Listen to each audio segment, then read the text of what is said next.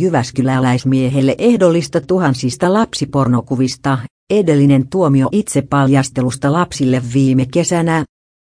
Tuhansia lapsipornokuvia ja videoita hallussaan pitänyt 56-vuotias Jyväskyläläismies on tuomittu ehdolliseen vankeuteen Keski-Suomen käräjäoikeudessa.